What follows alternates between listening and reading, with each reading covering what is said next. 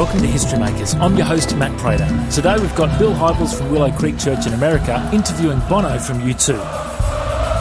Where everyone is created equal under the eyes of God.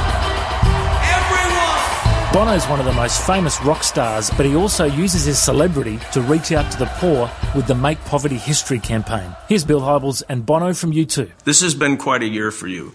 A lot of things have happened in your life. You spoke at the U.S. Presidential Prayer Breakfast, and you won two Grammys, and you had this amazing rock concert tour. You were Time Magazine's Person of the Year along with Bill and Melinda Gates. And I was just wondering, of all of this stuff that's happened to you, uh, which was most satisfying? Well, selfishly, uh, I would say to you that uh, music is my first love, and uh, which is outside of my family. You know, to wake up in the morning with a melody in my head is is a great gift, and then to follow through on that melody and find words for that melody, and then you know hear it on a radio in Tokyo or Birmingham, Alabama, or you know London. This is a great thrill for me. That's my gift. I thank God for my gift, and I thank God it's still there. Um, but last year was also very important uh, to me in terms of service and in terms of the other reason to get out of bed in the morning, which is, you know, uh, the work we're doing on the One campaign. This has been really extraordinary. You see, the poor uh, and the most vulnerable in this world um, they have representatives in the great capitals, but they are often not treated with the respect of other interest groups. Um, we're sort of down the food chain, and we believe that that's wrong. And we want to represent the poor and the most vulnerable with, um, without coming with our he- heads bowed and cowed and, you know, looking for the crumbs from the table we believe that the, the poor deserve an honourable place at the table. They deserve the head at the table, is how um, God would see things. The real spiritual activity that began in you in an accelerated way came through your involvement in a kind of youth group that you and a couple of the other members of the band uh, got involved in, and you started studying the scriptures and you really got into it quite a bit in those days. I, I never had any problems with Christ, but uh, Christians were always a bit of a problem for me. I found them always to be completely disinterested culturally, politically. I found it very hard to relax with them. They seemed strange to me. I'm sure I was strange to them. But Christians can be very judgmental, and particularly the way people look they tend to judge people by surface problems. Uh, sexual immorality, these things are the preoccupation historically of the church. Whereas, you know, corporate greed or things like that would be never mentioned. I'm pretty sure that, uh, you know, the universe operates by the laws of, of karma, essentially. And uh, all physical laws do. And, um, you know, what you put out comes back against you, you know. Then enters the story of grace, which really uh, is the story of Christ and which turned this, this view of the universe upside down. And it's completely counterintuitive. Um, I mean, very, very hard for human beings to grasp grace. We can actually grasp atonement, revenge, fairness, all of this we can grasp. But we don't grasp grace very well. I'm much more interested in grace because I'm really depending on it. At some point, you decided, I think God is heading me toward a career in rock music, but you didn't want to cut off the uh, faith stream that was important to you. Did you just live in the tension? Did how did you resolve that. You're probably right. Uh, lived in the tension. I always thought smack in the middle of a contradiction was a good place to be. you know, duality is the mark of a lot of great art.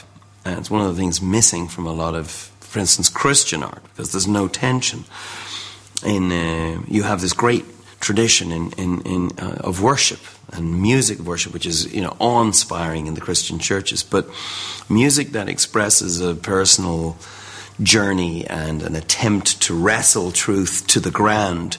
We don't see much of that come out of Christianity. There's a fear of duality. Um, so one half, you have this part of us which is going, you know, yeah, I want to put this music, I want this music to do something um, positive, you know, in a very negative world.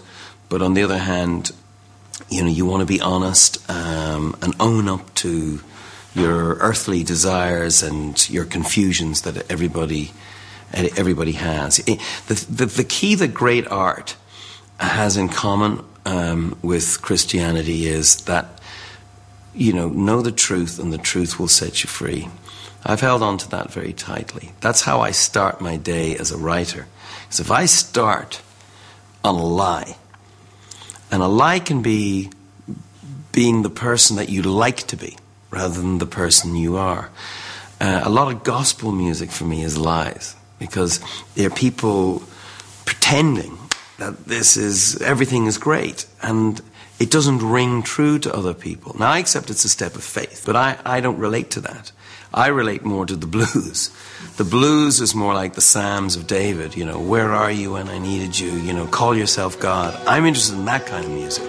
Let's talk about something that happened to you in 1985. I mean, you were already well en route to becoming, you know, one of the most famous musicians in the world. And you took time out, you and your wife, and you went to Ethiopia with World Vision, as I recall.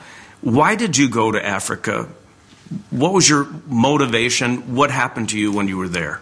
Well, I, I was a part of the Live Aid. Um, the first Live Aid was in 1985, and so Live Aid was was organised to try and raise money to pay for food for people in Ethiopia and, and relief. So this really rang every uh, bell uh, inside my head, and as a result, myself and my very young wife went off to Ethiopia, and we worked there for a while in, in, in, an orphanage. Just again, just under the wire, no cameras, just to try and figure out what was happening. This was a different kind of poverty. This was this was people of great dignity, um, reduced to begging for food. And uh, Ethiopians are very royal people, and a striking group and to see them with their heads shaved inside the camp or outside the camp, to see them queuing up um, to to stay alive was something I I was never going to forget. Women carrying three children, older people had been left behind uh, on the journey, and I. And I asked the question that I'm sure so many people asked, which is how could this be that in a world of plenty, people could be let starve to death. And of course, as you grow up, you think, well, you know, that's just the way of the world. Well, yes, it is. That is the way of the world. But it is not the way the world has to be. And if that is the way of the world, we have to overthrow the way of the world. So when you came back from that trip in 1985, how did that next era, let's say from 1985 to 1995, did that just stay dormant in you? Did it grow? How did how did it take manifestation in your life from that point forward? Well, if I'm honest, um, I, and I'm trying to be, I probably try to put it out of my head. Yeah. I, I remember saying to Ali on the way back, "We will, we will never forget this," and and I remember her looking to me and going, "You know, we will," because that's to carry this with you every day is, is you know, it's too much. But we were both clear that at some point we would be called upon to to revisit these questions that in truth were probably too big for our young minds. So around about 98 I was ready to to receive a phone call which I did from Jamie Drummond who now runs Data he explained to me that though Live Aid had raised $250 million or something like that, And for all our efforts, Africa was spending or returning uh, in debt service payments to us in the West about 250 um, million dollars a month. And I, I was completely confounded by this. I found it very difficult to accept. I said, they're paying us more than we're giving them. And uh, so I started to study the economics of it. And I said, well, I thought, well, this is, this is nothing to do with charity. This is a justice issue. And I became involved in the Jubilee movement, which was a very important movement in the late 90s, and the debt cancellation movement, based on a scriptural idea um, redemption. Redemption is an economic term. We forget this. Sometime around that time, year 2000, is, from what I could tell, you shifted into a whole nother gear. It seemed like you had two full time vocations. I mean, you were doing the rock music still, but every time I turned around, I saw you lobbying somebody. You were uh, making trips all around the world trying to gain the attention of prime ministers and leaders to the plight of the poor in Africa. And pastors. And, and one night you showed up at Willow Creek Community Church, 10 o'clock at night, on a bus, and uh, you wanted to meet with my wife and me, and you came up to my office and you vision casted us you know, you were saying, how come you churches are not getting on board with the greatest social crisis of our day? So something had to have happened in you to grip you as much as you were gripped to pay the price that you were paying to gain the attention of people for these causes. You know, it was like, what else are you going to do with this thing called celebrity? I mean, it's ridiculous it positively upends God order of, uh, God's order of things. You know, why is a you know why why would a film star or a movie you know a, a rock star or a sports star why why would they be more important than a a nurse or a fireman or a mother?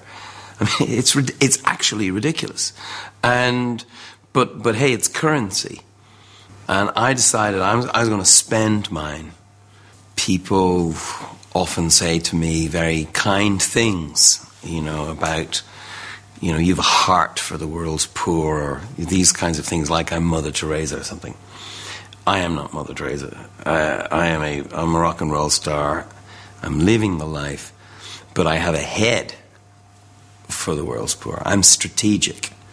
And um, we, as an organization, Data and the One Company, we're smart about this stuff you have to be strategic. And and I, you know, I started to realize that, you know, what was in the way of getting this stuff done and, and that wishful thinking would not sort out the problem. I went to see a fellow in the Council on Foreign Relations, and he said, I've got a list. He a sore throat of the day. He said, I've got a list of people who can stop this from happening. He said, It's a long list. I, he said, I, I hope you have a busy schedule. And I said, Well, I have a busy schedule, but I'll meet them. You name them, I'll meet them. And a lot of these people did not want to meet me. So I would have to, you know, I had to, I had to doorstep them. But I think, you know, now there's, there's some momentum behind it. The momentum of a movement, the momentum of people are waking up to realize the world does not have to be the way it is. And we can actually change it. Now, how come church leaders, in your opinion, have been sort of late to the party on this? I mean, you've been trying to awaken the church, which seems ironic to me. We should be way ahead of the game on this. But I mean, you came into my office and did everything but shake me down on this subject matter. And you've been trying to awaken the church for the last couple years. Why are we late to the deal? You know, the church has historically always been behind the curve. It's amazing to me in civil rights and, you know, uh, fighting against the racism in the, in the 60s and the 50s in the South in the United States and apartheid in Africa. I mean, you think, why is the church like this? I think it's because the church is afraid of politics. And I, and I understand why, because a lot of very dangerous people have tried to use the church for political ends. And I understand why the church would be a little, just hold on a second. But, but we're not talking about politics in any partisan way here. We're working with the left and with the, the right. That's what the whole One campaign's about.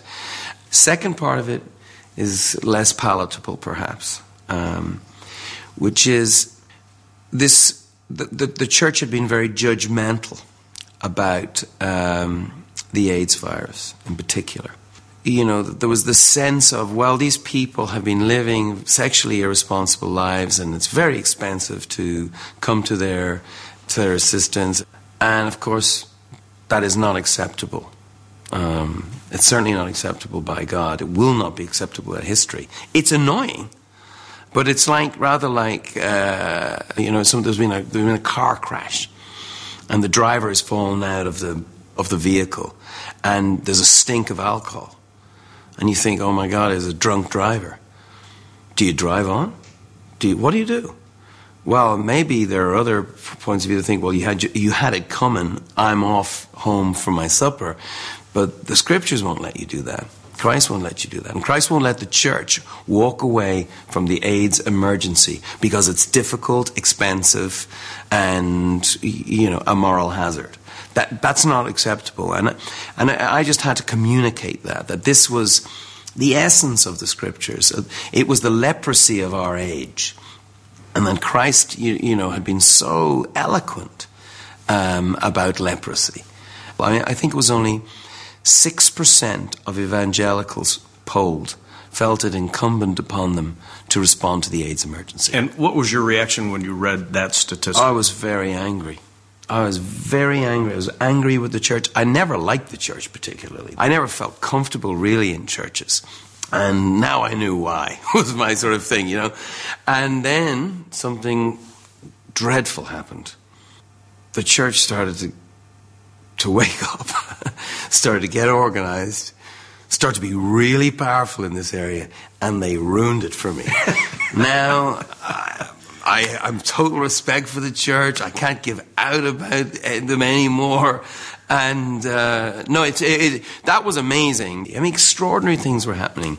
You have the opportunity right now to preach to pastors and church leaders who are out in the congregation and you're at the pulpit right now. I'm at the pulpit. And so you can preach at them any way you'd like to. So here's a free shot from Reverend Bono. Oh, I, I think I think they've suffered enough if they've sat through, and, and feel free to sleep. Um, what I would say, people say there's no uh, clinics where they can get AIDS drugs to, to, to people. Well, I say open the doors of your churches, make them clinics. I would say, please make your congregation aware of the One campaign your charity is important, but your desire for justice, we really need. We really need to march together. Let's put on the marching boots if that's necessary and, and stand up for the least of these.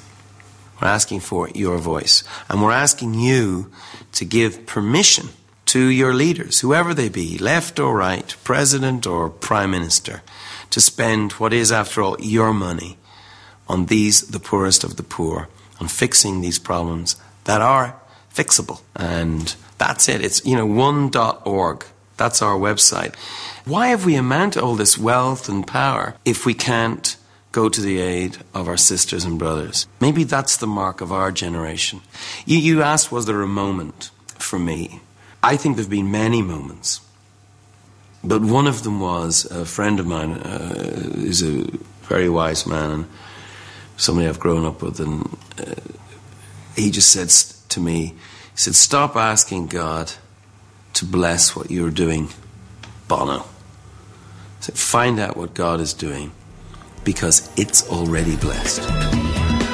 Thank you so much for joining us, History Makers. For more information, you can go to historymakersradio.com. You can download any of our interviews and also an opportunity for you to make a donation. History Makers is brought to you by newhopeaustralia.org.au.